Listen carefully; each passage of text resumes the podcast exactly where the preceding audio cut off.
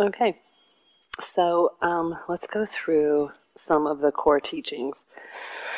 Um, so there's uh, the core teaching that uh, that is a foundational teaching um, within all the schools of Buddhism is something called the Four Noble Truths. And this is where the Dhamma is pointing us in the direction of being able to see reality moment to moment as it unfolds, or to see life as it unfolds in a moment to moment way. So it's not about belief, it's not about doctrine, it's about um, uh, the Dharma offers, offers us practices that help us still the mind so that we can analyze our moment to moment experience and see what's, what's happening.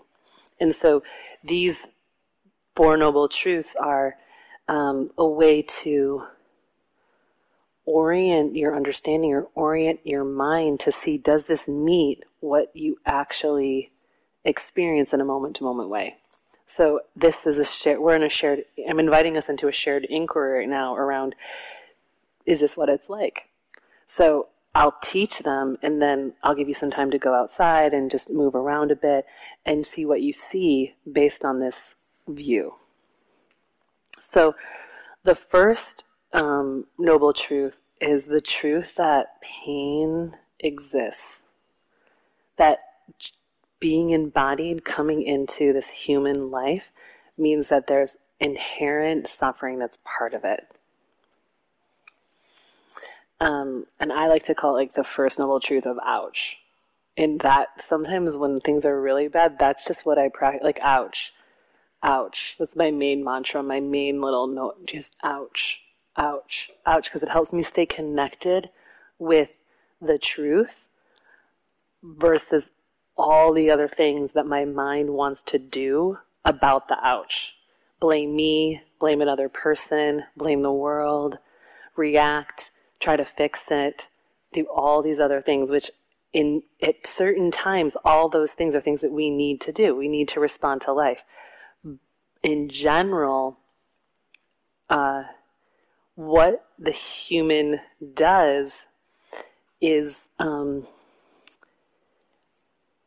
has the second noble truth. like the second noble truth is an overdrive, and it is eclipsing the immediate experience of the first noble truth. So I'll try to give you an example of this, but let me tell you what the second noble truth is first. So the second noble truth is that there's a path to more suffering. So inherently being human, there's pain. And that also being human, there's a way to increase the amount of pain that you experience. And then the third noble truth is that when you're human, freedom is also possible right? And there's a, there's a path to increase freedom. So, kind of the mandala of humanness is pain and freedom, and that we have the capacity to increase and decrease each of those based on what we choose in a moment to moment way. And the path to more um, pain is when we constrict, hold on, um, of like pull away, push on first noble truth or on any on any on life. When we block the flow of life we suffer. And more. And when we can the the the path to less suffering and eventually I'm told, I don't know this from my direct experience, but eventually I'm told, and intuitively I believe, the path to no suffering, meaning no second noble truth, not no first noble truth. First noble truth is how it is. But the path to um, completely being out of the cycle of reactivity is the path of this capacity to release, to be open, to allow, to flow, to respond with wisdom and wisdom of impermanence, the wisdom that things aren't personal, the wisdom that life is uh, both a combination of beauty and joy. Hold on for some reason. I thought I had it on mute. Now it is. Um, beauty and joy. So, the particular path to freedom or the particular path to release or the particular path to letting go. And i don't I don't even like saying letting go but i like the word letting go. It's because it makes us think like oh i just need to let this go. I often hear spiritual people say i just need to let this go. And they're it's like their second noble truth truthing letting go. Like, i should just let go. No. Don't like try to make yourself let go. I had this um, when i was on retreat i got some news that was really really hard for me. Like extremely hard news. Um, and the way that I just so I I I got the news at like eight thirty at night. I called a good friend afterwards, and you know started talking to her. She was like, "Whoa, your mind is not in a good space." She was just like, "Don't believe anything you're thinking." I'm like, "I know, and you know and i just like it was just the mind was so reactive because partially what happens when you're in retreat when you're is that both the awakening qualities increase but also your reactivity increases. So whatever you focus on increases. So i got bad news. It was late at night. My mind was in all sorts of creating all sorts of stories, misperceptions. It was just doing everything. I, I knew this. It wasn't that I was like, oh, I'm wise right now. No, there was no part of me that thought I was wise, but I also couldn't stop it, right? So it was like going, going, going, going. And basically, finally at 4.30 in the morning, my mind came up with a mantra that soothed me. So I got a couple hours of sleep like literally a couple hours of sleep. Then I just I woke up and went for a hike. I knew the day had come and it's light, and if I moved my body, it would move energy. And thankfully, I couldn't get my mind. I knew my mind was out of control. It was it was out of control. The mantra had helped to soothe me, but it wasn't bringing wisdom in a way that was stable. But what happened was that then I, I got a book out so like skillful means and i started reading a book and i was like okay this can help me and i just started mapping based on the like map of this book what was happening and that was skillful means. It was like okay this is helping me come to more clarity. So i was feeling the quality in my mind was more free and less reactive. So it was like okay i'm on the path to less freedom right? And then my girlfriend walked in the door because i called her and told her what happened and she lives 30 minutes away so she came and I immediately go into the story. and she looked at me and she said, Erin, no one is going to believe you're a victim in this situation. It's just too funny. Stop it. And she went in and just like for 20 minutes just started like naming. I mean, she'd been with me in this whole process. She just started naming what she saw. And at one point, halfway through, I looked at her and I said, whatever you're doing, just keep doing it. My life depends on it. and she just kept going, kept going, kept going, kept going, kept going. Wise view. So she came in with wise view, wise understanding, and my system could settle. I literally got my phone out and said, We need to record you. Because when you leave, I'm going to lose it. I'm not going to be able to keep this stable. My, my mind's too reactive. This is too hard. I'm not going to be able to. And I wasn't. She left, and within 30 minutes, my nervous system was dysregulated again, and my mind was spinning off in the other stories.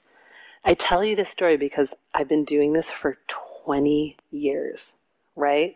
This was a really intense situation that what I described was every single part of my ego, like every single little traumatic thing that's ever happened to me, this situation pinged in some way. Like there was no ground for my ego to stand on. It was just obliterated, obliterated by this situation. And most of us know we went through one or two of those in our life where there's no ground to stand on. It's just dukkha. It's just, this situation was just painful was extremely painful situation for me and it hurt a lot. And so my practice was to surrender to the pain, to just letting the pain open me, to just acknowledging this was seriously, excuse me, effing hard. Like, this was really hard. I really didn't want this situation in my life. I really didn't want my life to unfold this way. I really didn't want this thing to be happening. And it was. And it hurts. It hurts. It hurts. I literally spent two weeks laying on a beach, laying in my little window, just, it hurts. It hurts. It hurts. The repetitive blame, the repetitive obsession, the repetitive, just, just, and just watching it go watching it go, watching it go, just letting it, letting it play itself out.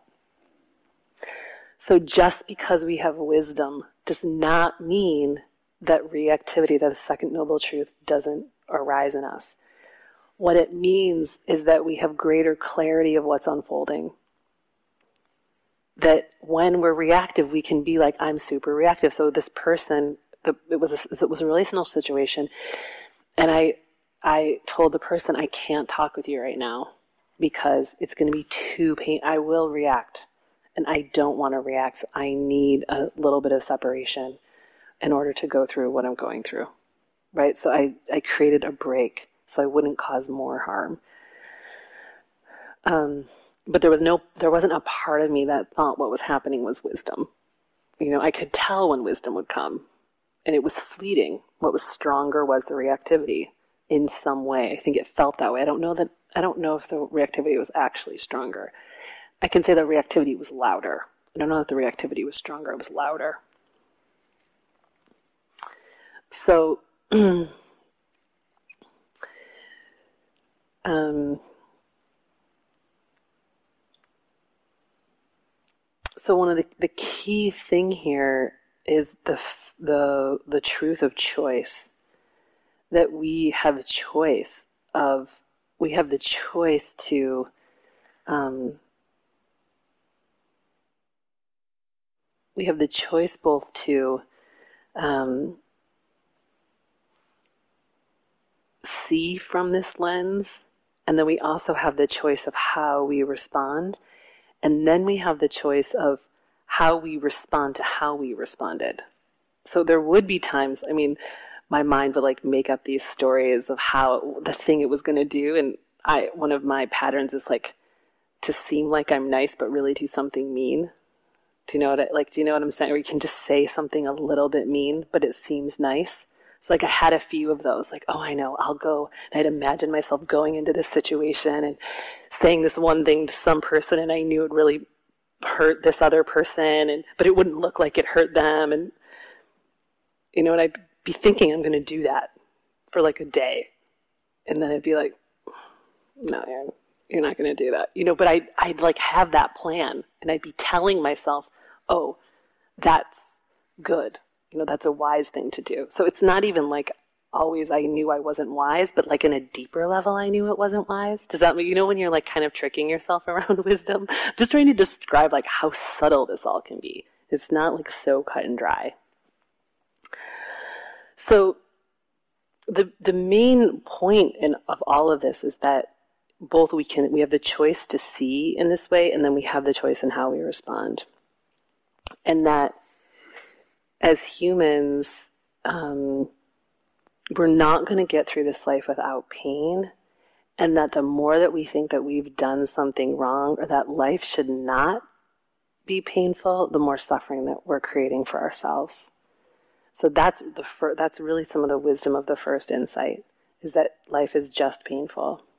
Like this situation happened. I can't it can't not happen.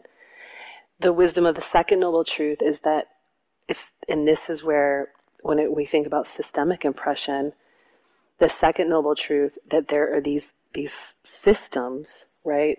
Internally, I describe this system that wanted to contract around my experience, change my experience, but there's patriarchy, white supremacy, misogyny, um, homophobia, ableism, all these are systemic forms of the second noble truth, systemic ways that we contract around reality that cause immense suffering.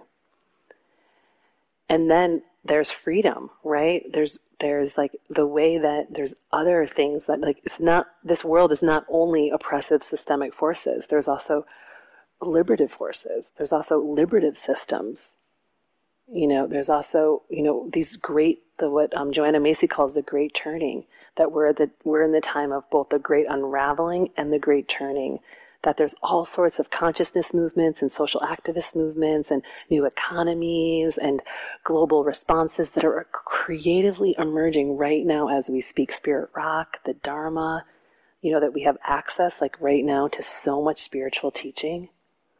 It hasn't been like this since I think,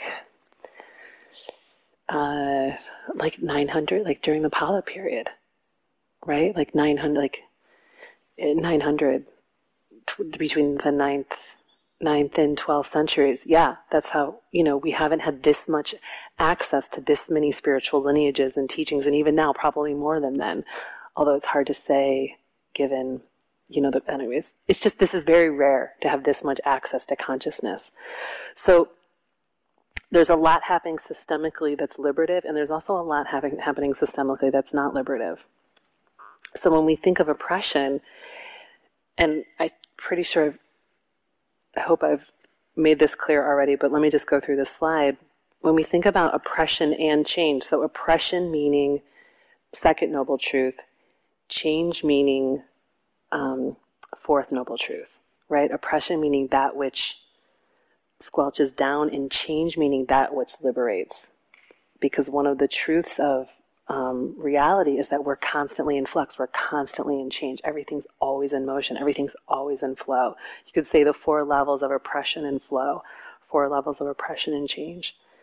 So the first level, like we talked about, is the personal. How these systemic forces, how flow affects us personally. The second is interpersonal, how it re- affects us relationally. And then the third is how it affects us culturally or institutionally does anyone have any questions about that? I feel like I've went over that so much already, but it doesn't mean that it's necessarily clear.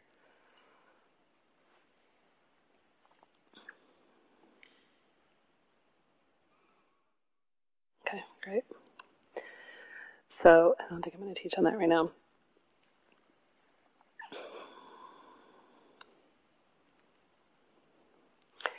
I'm going to go here. So this is from Dialectical Behavioral Therapy, which is one of the clinical, um, I'm a licensed therapist, one of the clinical treatments that I was trained in.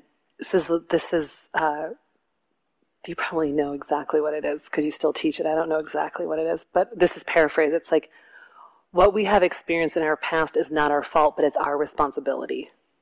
And it's be the same as what we've experienced in our lives is not our fault, but it's our responsibility of how we respond to it and how we live with it and how we hold it. So the fact that I'm a woman and I live within patriarchy sucks. It just does. It totally sucks. The fact that I'm white and live within white supremacy, it also sucks. No one is served by whiteness. Whiteness doesn't help anyone. Um, it's a form of impression, oppression. Whiteness affects people of color more to a greater degree um, than white people, but it sucks for all of us. Patriarchy sucks for all of us. And we're all responsible for how we change that. No one's outside of that responsibility. Now, I would like if men would take more responsibility of patriarchy than women. I would like if white people took more responsibility of racism than people of color. It doesn't seem to unfold that way. It seems to unfold that the people that um, feel the impact have more motivation to change. What is interesting to me is a concept called intersectionality, which is that um, when we get in touch with the, our own ways of where we've been oppressed, we start to have compassion and motivation to use our positions where we have power to impact change where we don't have power.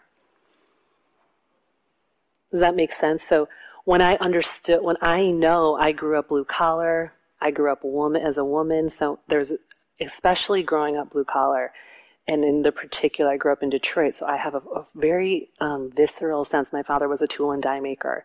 There was a visceral sense that I was um, not as good as people that lived um, 45 minutes from me. I was different. I wasn't. I wasn't as clean. I wasn't as um, worthy. I wasn't as uh, smart. Um, there were all these kind of ways that I kind of just grew up knowing that the people where I was from weren't as something as these other people. And that's a visceral experience that I grew up with. And so, because I've had that visceral experience, when I started to learn about other forms of oppression that I didn't uh, experience, like when I started to learn about racism or when I started to learn about ableism, there was a way that because I understood what it was like to be oppressed, I had a compassion in a and an insight that then had me be very motivated to learn, to get caught up, and to start to act on behalf of those, use my privilege as a white person to act on um, in service of collective liberation. Does that make sense? So, the more that we can understand these forces and how they impact us, in my mind, ideally, then we start to act on behalf of all. It's the, we're getting into like the bodhisattva ideal the idea that our life and our power and our position can be of service to all beings. So, what we've experienced in our past is not our fault, but it is our responsibility. And how we position ourselves, how, what place we put ourselves in the, what our passion is or what our soul's purpose is or how we serve, um, we can think about strategically based on what systemic forces are happening right now in the world and what's needed based on that. Okay, so that's a lot of information. I want to see um, is there any questions or any comments or any thoughts, and just remembering multicultural agreements anything that's arising.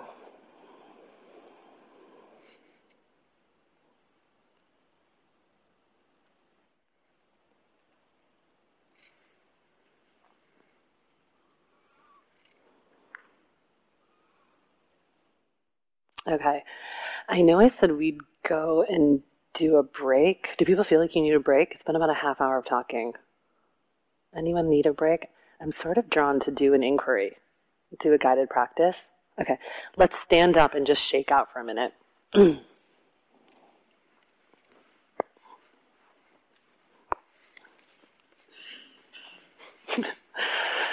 People don't really fall asleep talking about these topics. It's not easy to fall asleep.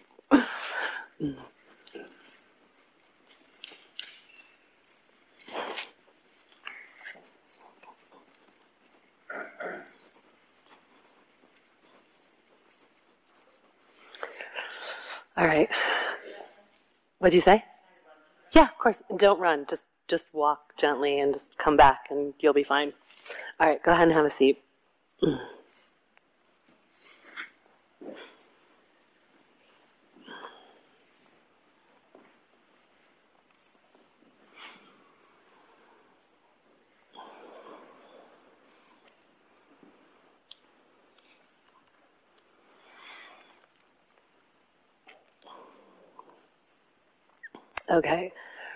so what I'm going to invite you to do is I'm going to invite you to pick something that's emerged for you over the course of today or some area where you feel some kind of holding. Like I gave the example of getting this information that was quite painful. Now, that was like on a scale from a 1 to 10, that was like a 15. it might not be the best idea for you to pick the 15 today. And it might be. I'm open, you know. I'm like, you want to pick the 15? I'm here till 4:30. Let's do it. But um, it can be actually pretty skillful to pick something that's not that extreme in order to be able to learn the process. That being said, if there's something that's really up for you and it's just cycling through your mind, you're here at Spirit Rock, it's a beautiful day. You can take a walk afterwards. You know, you don't need to like go and uh, do a bunch of stuff this evening, it's a good place to to open up to something that's more difficult. So use your own discernment, your own wisdom, and what what you choose. I'm going to ask you to pick one thing, and we're going to go through what's called rain. So, in the process of opening to life, what um, what often happens in meditation practice is that we think we're supposed to be still, we think we're supposed to be quiet, and meanwhile, there's like something that's wanting our attention, and we just keep pushing it away and thinking it shouldn't be there. Actually, in meditation practice, we're stilling the mind, we're collecting the mind so that the whatever that is that's sticky can naturally release a little bit and ideally naturally release completely. So it's this process of almost like unwinding. It's a process of like a deep letting go. And it turns out stillness, being quiet, being in nature, being with other people who are also silent, being with other people who also are committed to non harming helps that. um, so, what I'm going to invite you to do is we're going to do this process called rain, where after a day of a morning and uh, afternoon of settling, we'll practice opening to something, consciously opening the heart and mind to it. Now, within the meditation practice, if you were practicing, say, and you collect and unify the mind, you collect and unify the mind, and something keeps coming up over and over again, this you would apply this practice to it. A practice of opening to the difficulty or opening to the beauty, either way. So let me.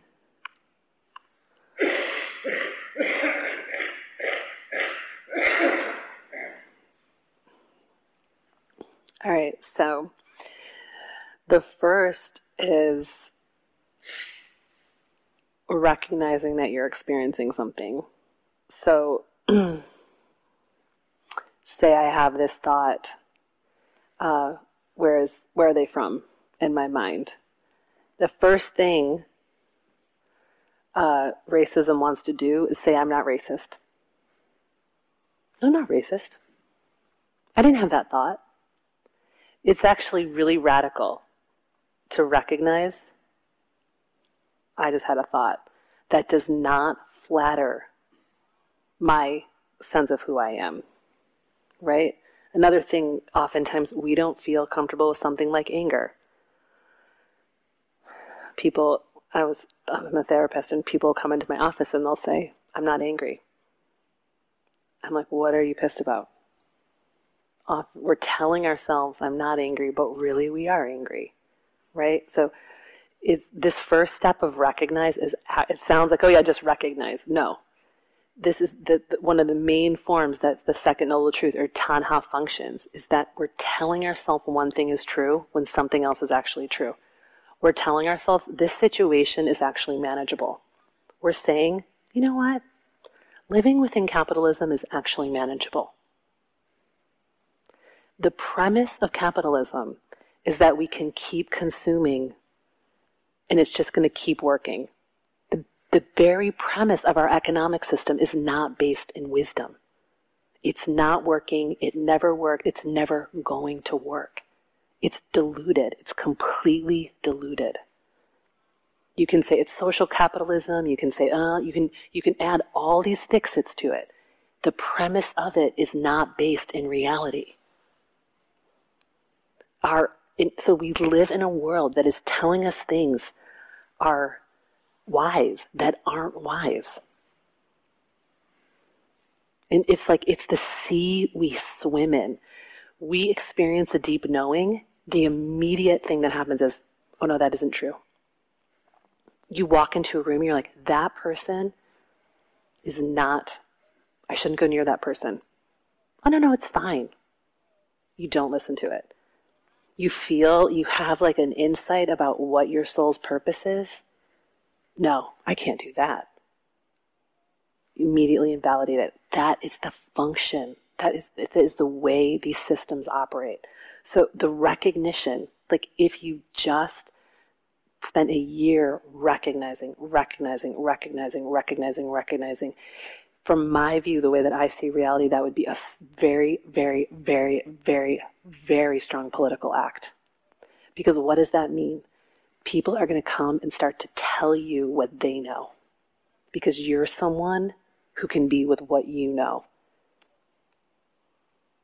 You see what I'm saying? Like that, and that's the first step. Like the first step is we have to recognize both these external systems are not are not are not going in the direction of freedom, and then we have to notice how these systems within ourselves are not going in the direction of freedom, and then we have to notice how these the way that we relate, the way power, right? Okay, no, it's fine that in my corporation, this the way you know how the corporation acts is power over, not power with.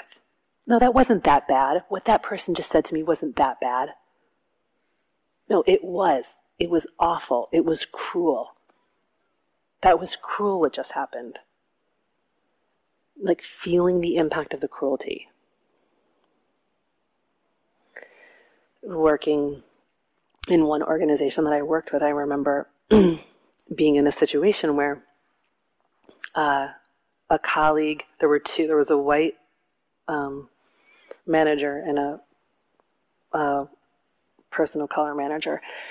And this um, report was saying, I don't feel safe, I don't feel understood by the person, and it was a white um, person who was speaking the report.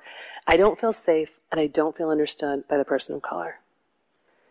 And but I do feel safe and I do feel understood by the white person. And I, because I'd been trained in like um, oppression and racism could clearly see that racism was functioning. And it was very it wasn't it wasn't a question is this racism? It's just no this is racism. This person has internalized our cultural views and they're experiencing them and they're expressing them and they don't know that they're doing it. They're, there's no bad intention. They're just expressing cultural views and it's impacting all of us in a way that doesn't serve life. It was very clear to me and so the next step is that I went to the two people um, that it was being expressed by and talked with them, and then met with the woman of color and. She was like, no, I don't think. Yeah, I mean, I had the thought maybe it was racism, but, and I was, no, that was racism. It was racism. This is how racism functions. And she just started crying. It's like, oh my gosh, thank you for seeing what it was. It was too painful for her to see it alone. Even though her system, she was walking me, she's like, oh, maybe that was racism.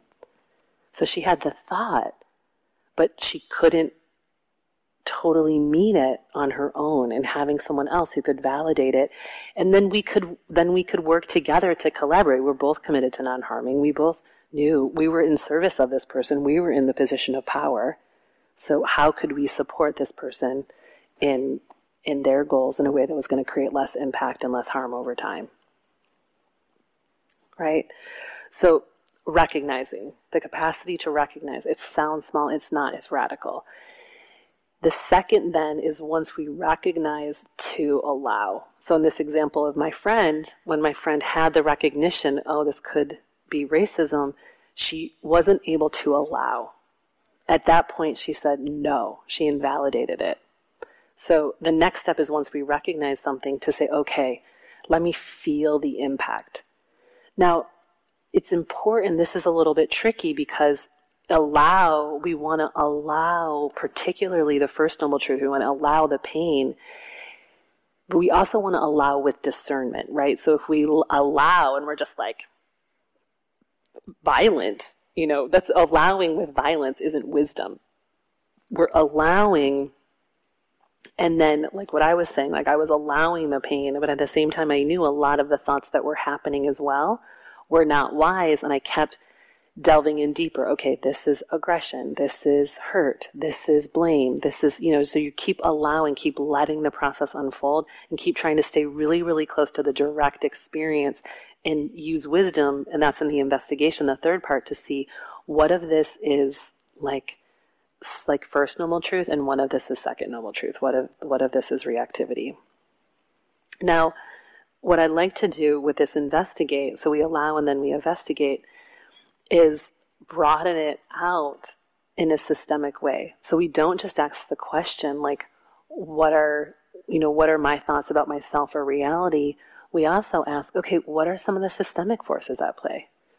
You know, the fact that I have chronic pain could it have to do with the fact that I drink uh, the water in a blue collar area of Detroit that um, has one of the most polluted water systems uh, in the country. You know, I grew up 20 minutes from Flint. You think? There could be some cultural influences to the reason why I have chronic pain. That brings compassion. It also brings a little bit of fierceness, you know, like, you know, brings some energy to my life. Um, what are the in- interpersonal factors at play? You know, who, who holds power in this situation? Like in this situation that my friend and I were in, we, even though this um, person was white and held power from a position of whiteness, her and I were in a leadership position. So, and we were going to work towards compassion towards this person, even though we were, of course, even, you know, even though we were seeing some um, internalized and externalized racism. What are cultural factors at play? So that we're widening our we're widening our inquiry out to see what are some of the forces that could be at play um, that are not just personal and not just interpersonal, but structural and cultural. And ideally, what this leads to is not blame in a sense of being disempowered, although it can initially, is that we feel more energy to work towards addressing the cultural and systemic factors. Okay. And then the fourth process is, or the fourth thing that really kind of happens, uh, can happen spontaneously, is that when we start to see things at play, we start to take them less personally. So when we start to really feel the ouch in our lives, there's almost like a like what Corey talked about when she like, oh, there's when I touch the knowing, there's like a release, like a tenderness. That was a moment of non-identification. She stopped being identified with the wanting everything perfect, and there was a release, a softening. So sometimes it can happen like that, where there's like a kind of more it was kind of a big release in a way, like that was the primary experience. And other times, like in my example, there was just like a little bit less pain. Like when I could stay in touch with this hurts, instead of being 80% consumed by the pain, I was 78% consumed by the pain. You know, we weren't getting like a ton of traction, but we were getting a little bit of traction. And then over time, it was like, okay, it's 60%, it's 50%, it's 40%. You know, it was decreasing gradually over time, not quickly. So, but you want to be on the lookout for that because, um, because as things release, it's reinforcing. You know, I could see, okay, there's less pain, keep going. There's less pain, keep going.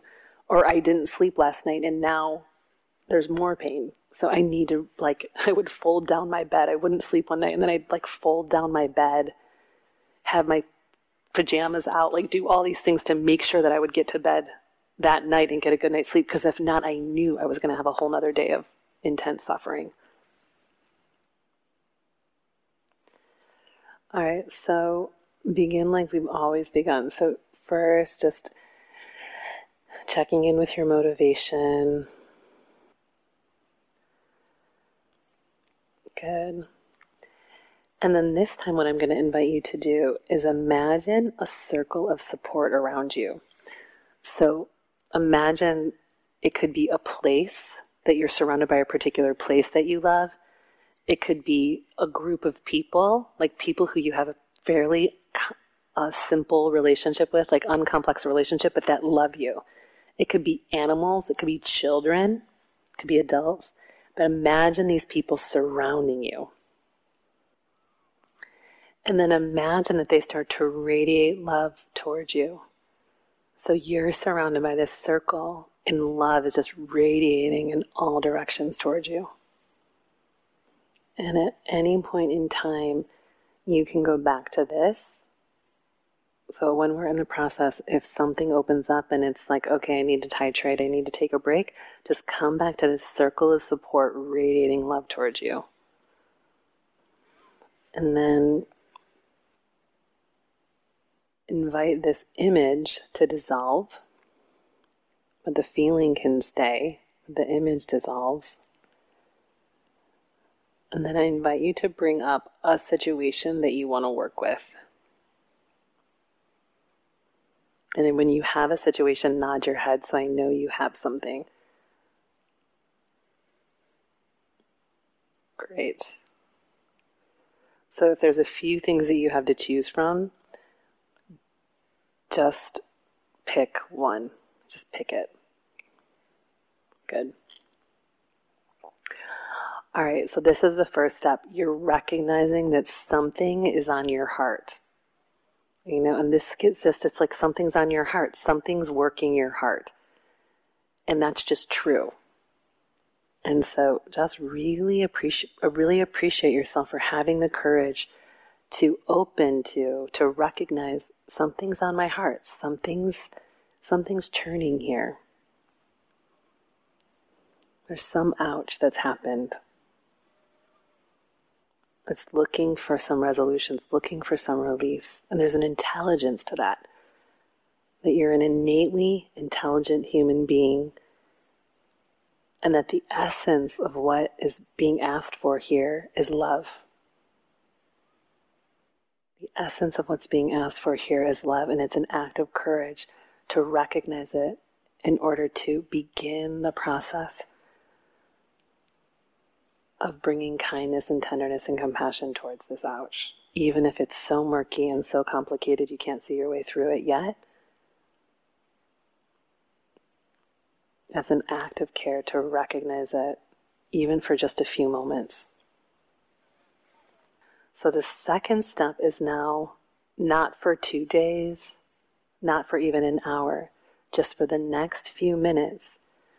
You are going to practice allowing what you've recognized to impact you. You're going to invite allowing yourself to open to and be impacted by this particular ouch.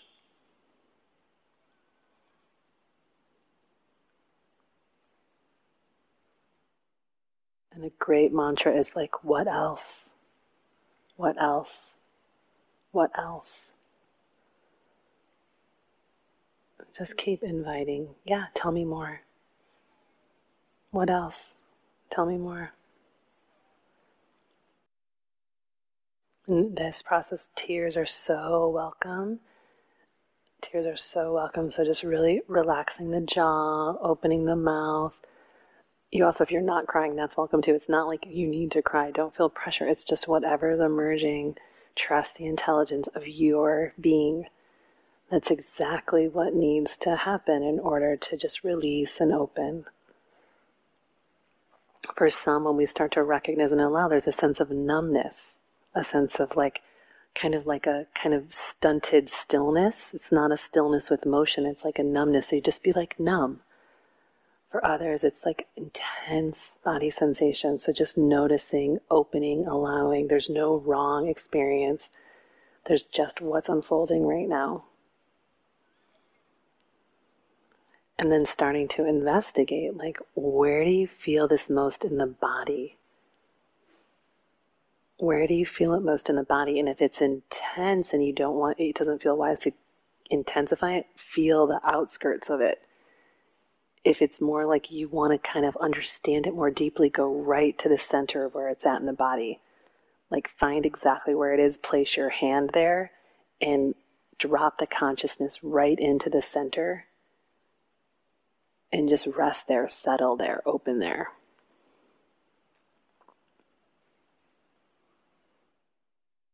So, what are the body sensations? Is it warm, cool, pulsing, tingling?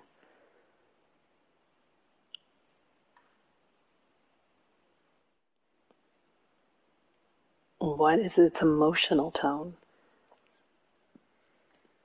Fear, numb, sad, angry,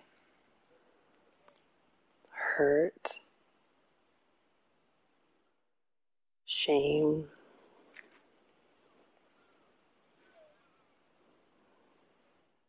Confused.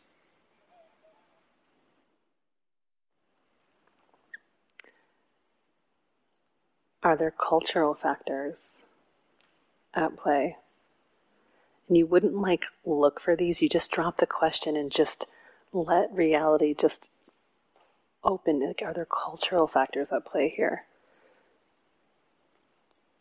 Are there institutional factors at play here?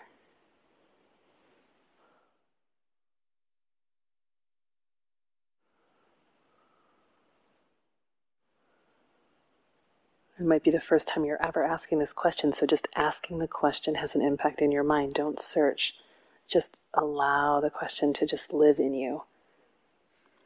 You could be in the grocery store two days from now and get an answer. Doesn't need to be right now. What about yourself or reality do you believe from the point of view of these body sensations? What about yourself or what about reality do you believe from the point of view of this pain or this body sensation or this situation? What do you personally believe about yourself? Or what do you believe about reality?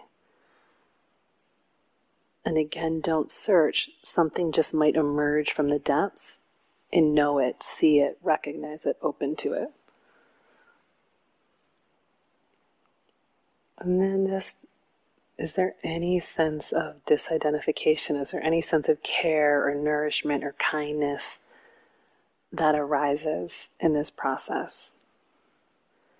Is there a view that you saw that brings some like relief or insight? Or is there a breath that goes into the body sensations and it feels just like it's not alone?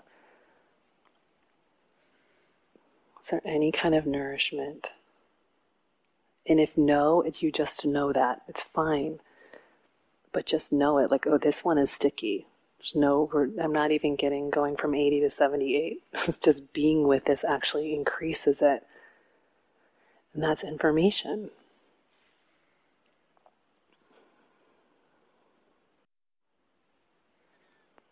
And then you can keep going if you would like, or you can dissolve it, like it might naturally let go, or you can dissolve the process. So just invite this whole process to dissolve into white light. You just like have everything just dissolve into white light. Invite the whole thing just to dissolve into white light. Feel into your body.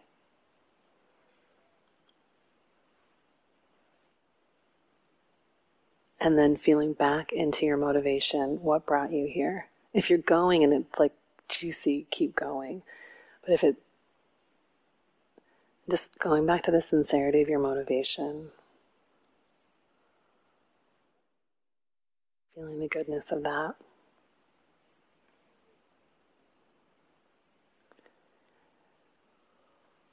And then again, opening out to space.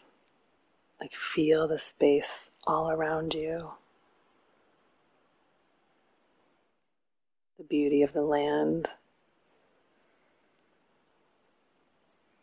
The support of all the staff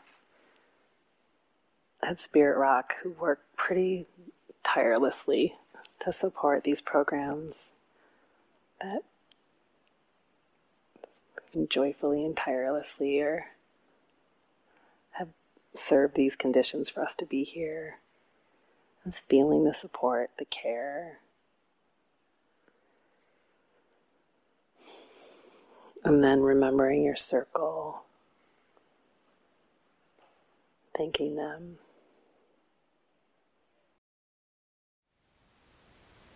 Thank you for listening. To learn how you can support the teachers and Dharma Seed, please visit dharmaseed.org slash donate.